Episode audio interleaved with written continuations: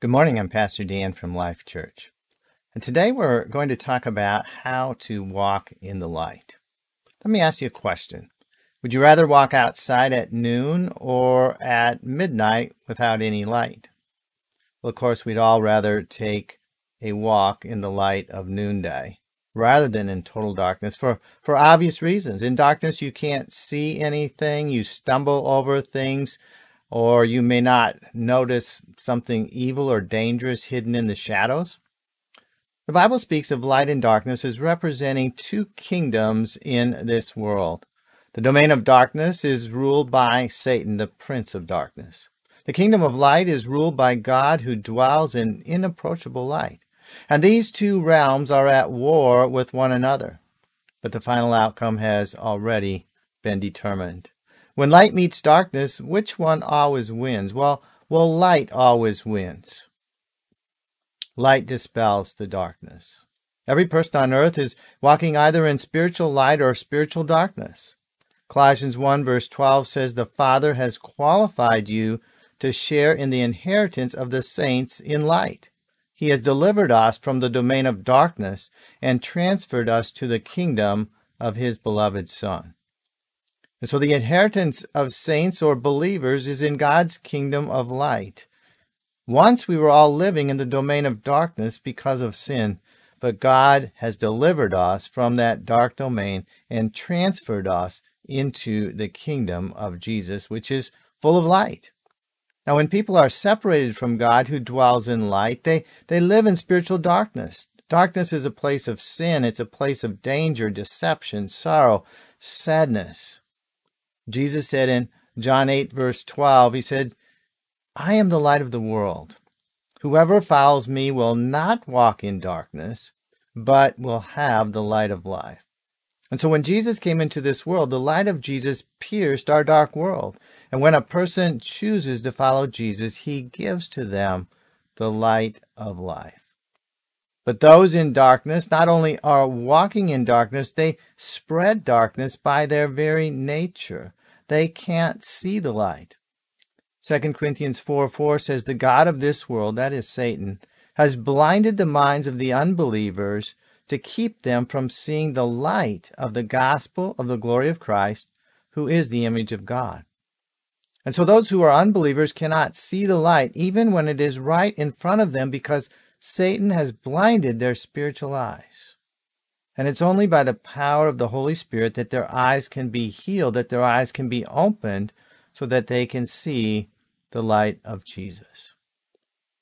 Today we're going to talk about how we can walk in the light and how we can push back the darkness that is all around us.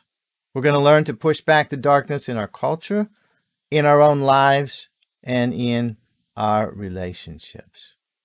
Not only are we to walk in the light, but God will help us to become the light of the world as Jesus' light shines through us. So let's see how we can overcome darkness with light. We're going to be looking at Ephesians chapter 5 today, beginning in verse 8. It says, For at one time you were darkness, but now you are light in the Lord. Walk as children of light, for the fruit of light is found in all that is good and right and true. Now, this letter of Ephesians was written to the believers, the church, in Ephesus. And it's interesting that these verses begin by saying, not at one time you walked in darkness, but at one time you were darkness.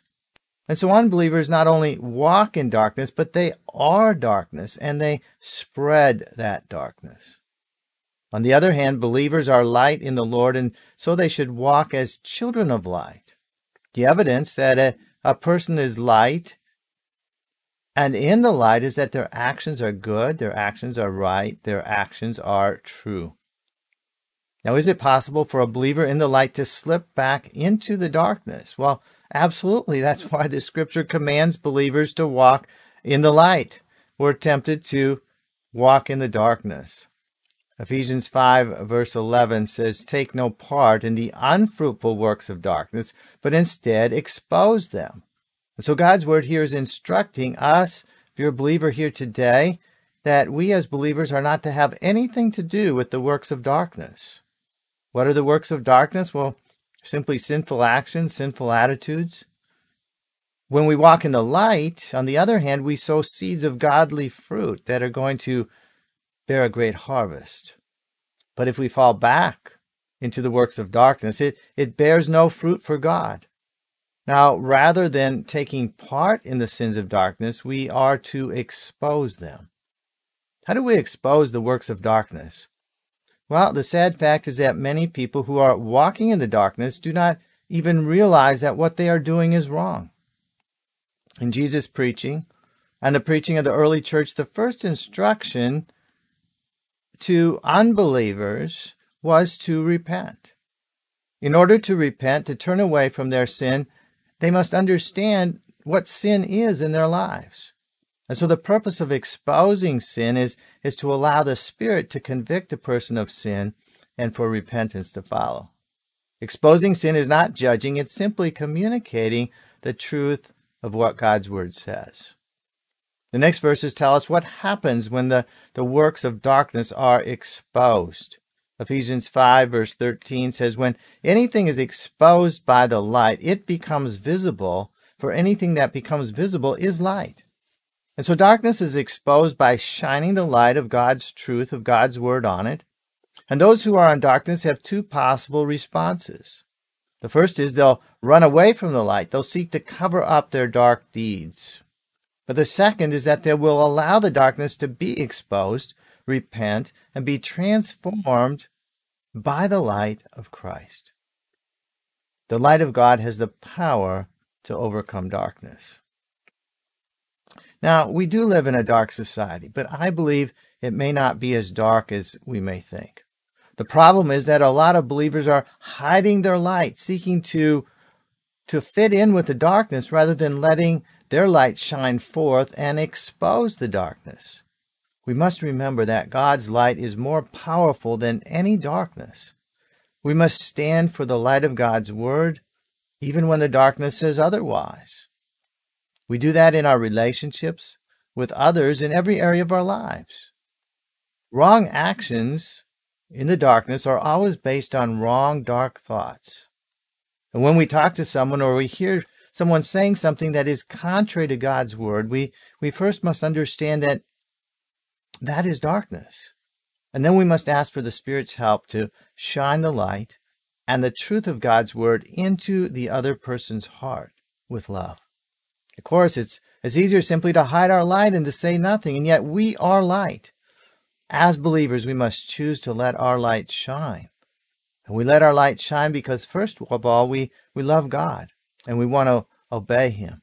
And secondly, we love the people that we are relating to. And so we let our light shine into the lives of people who are unbelievers and even those who are believers but are slipping into dark thoughts or, or dark actions. When more and more believers let their light shine in our city, our country, the darkness will be exposed. And when the darkness is exposed, the stage is set for revival to happen. Revival in our individual lives, in our city, and in our nation. We overcome darkness with the light. Now, those who walk in the light walk in the Spirit. Ephesians 5, verse 15 says, Look carefully then how you walk, not as unwise, but as wise, making the best use of the time, because the days are evil. And so we are to walk in the light. But what does that mean? Well, this verse tells us that we are to walk in wisdom making wise use of our time. Now, one of the biggest temptations today is to simply waste time on things of no value. Sometimes we think, well, if it's not bad, it's okay. But the days are evil, the times are dark, and so we must use our time, our gift from God, our lives, to let our lights shine. If we simply waste time doing the things we want to do, we are not walking wisely. God desires for us to use our time on earth to shine our light into the darkness. We are to understand what God's will for our lives is, and that is to let our light shine. Paul gives us an example in the next verse, verse 18. He says, And do not get drunk with wine, for that is debauchery, but be filled with the Spirit. And when a person is drunk, they are not in complete control of their actions or even their thoughts. Debauchery is extreme indulgence in bodily pleasure. And God desires for us not to be filled with any intoxicating substance. Rather, we are to be filled with the Holy Spirit. Now, these two are mutually exclusive. If you are drunk with wine, you're not going to be filled with the Spirit. And if you're filled with the Spirit, you're not going to get drunk with wine. To be filled with the Spirit will allow us, will help us, will guide us to walk wisely. To be filled with the Spirit will help us to make the best use of our time. As we're filled with the Spirit, He will show us how to walk in the light. So, how can we be filled with the Spirit? Well, first of all, the Greek language here is not speaking of a one time event, but of continually being filled with the Spirit. To be filled with one thing means we have to be emptied of everything else. And so in this verse, it gives an example of being emptied of drunkenness or wine in order to be filled with the Spirit. In order to be continually Spirit filled, we must turn away from every dark sin in our lives and replace them with the Spirit of God. The next verse here, we don't have time to read, speaks of singing to the Lord in worship as one way to be filled and to express our worship to the Lord.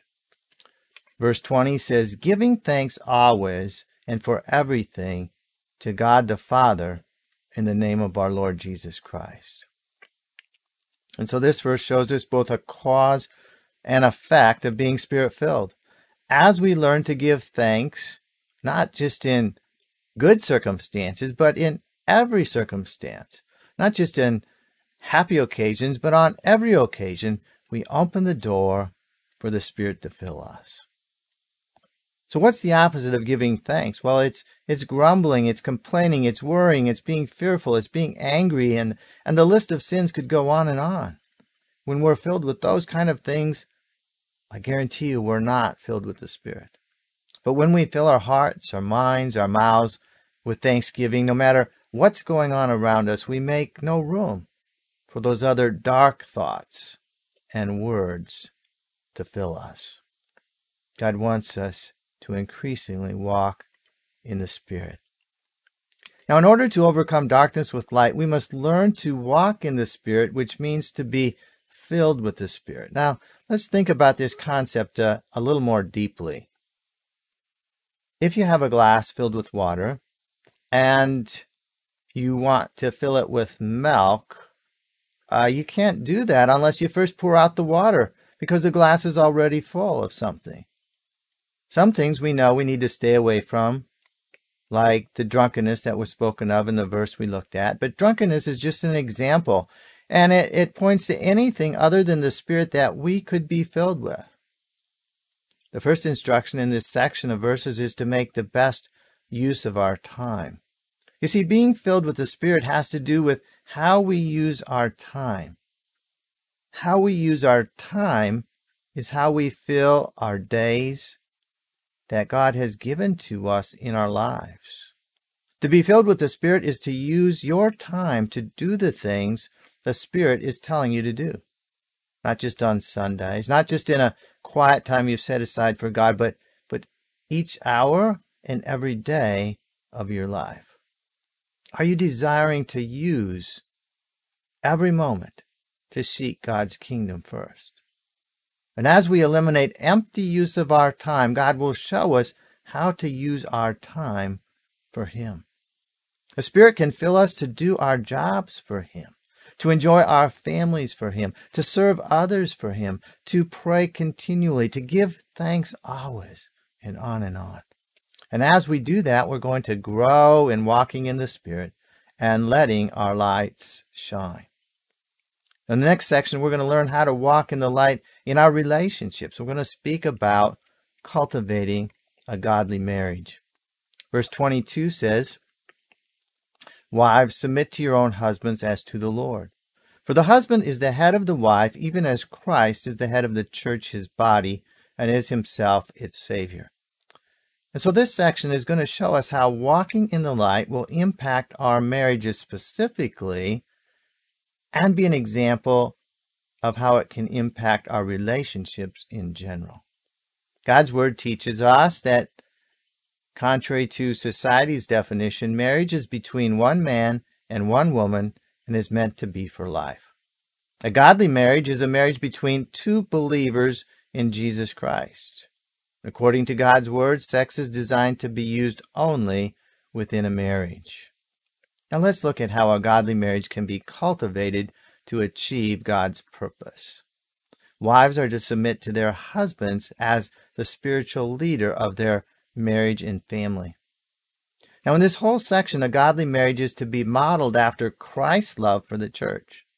Christ represents the husband, and the church represents the wife.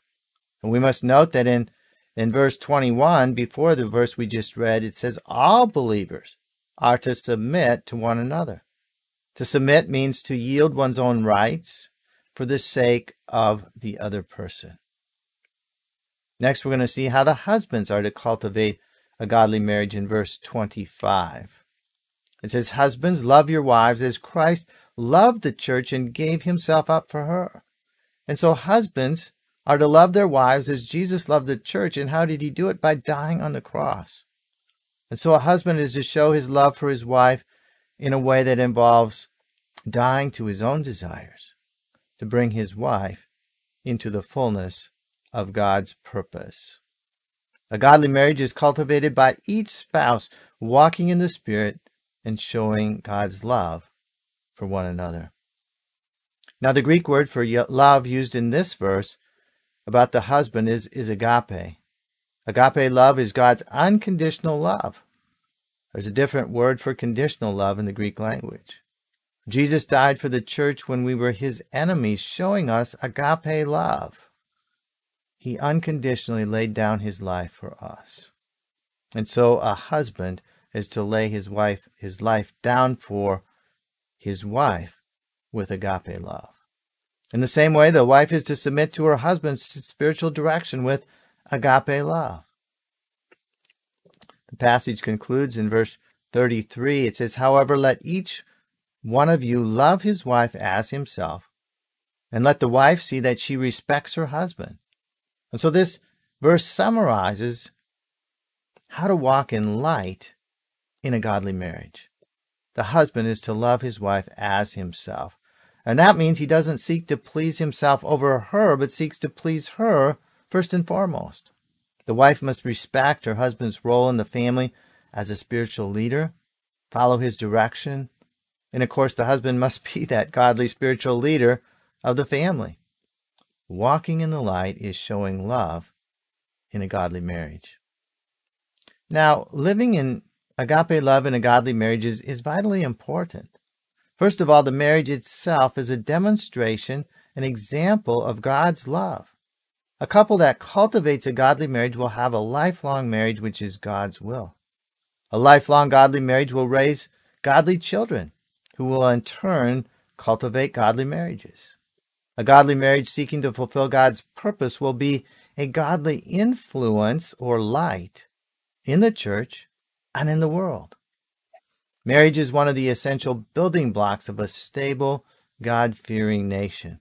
And that is one of the reasons that marriage is under attack in so many ways. If Satan can cause the destruction of godly marriages, it will bring about increasing darkness into our country.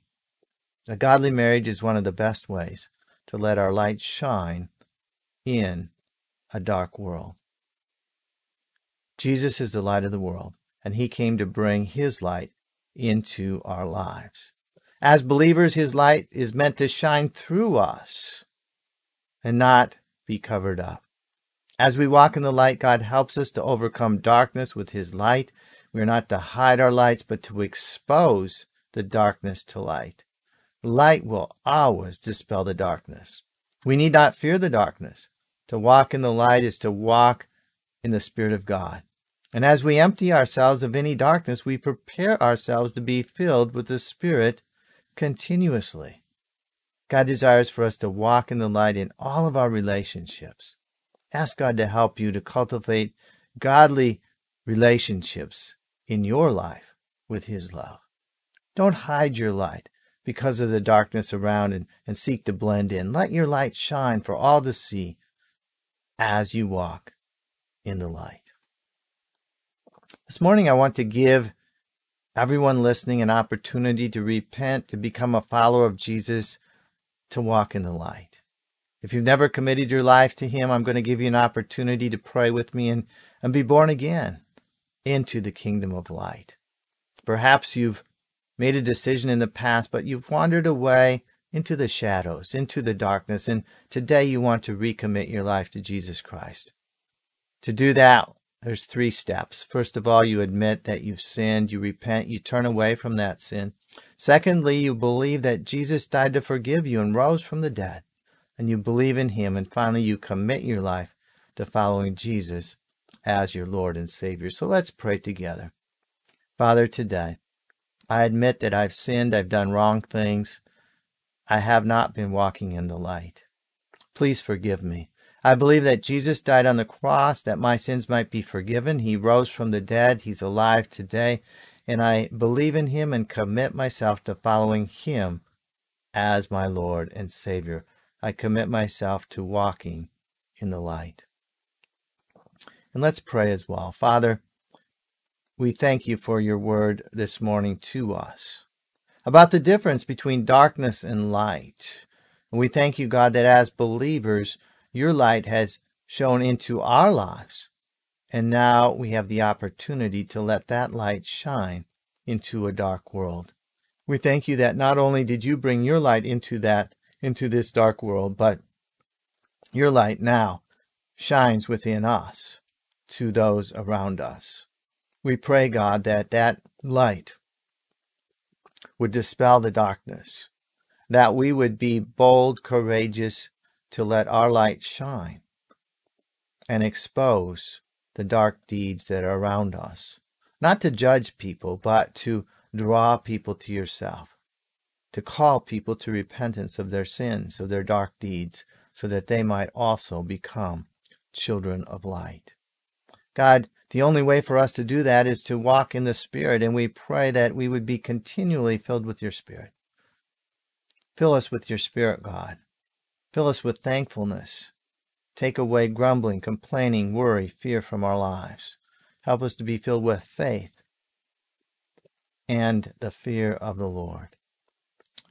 Finally, God, in all of our relationships, for those who are married in their marriages, for those in families, for their family relationships, in all of our relationships. God, may we walk in the Spirit. May we be light in every relationship. May we expose any darkness and draw closer to you as we seek your kingdom first. We thank you, God, for your word. We thank you for what you're doing in our lives. We thank you for what you're doing in our city, the city of St. Louis, and we thank you what you're doing in our nation of America. In Jesus' name we pray. Amen. If you made a commitment to Jesus Christ or like more information, I'd encourage you to connect with us via the link below this video. We'll pray for you, offer you some helpful materials. You can find out more information on our website, lifechurchstlouis.org.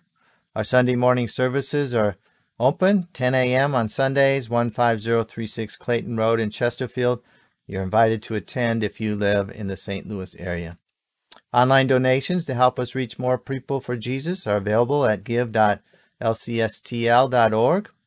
And next Sunday, we're continuing our message series, Live Out God's Purpose, with the message, Strong in the Lord. I invite you to join us then. God bless and have a great week.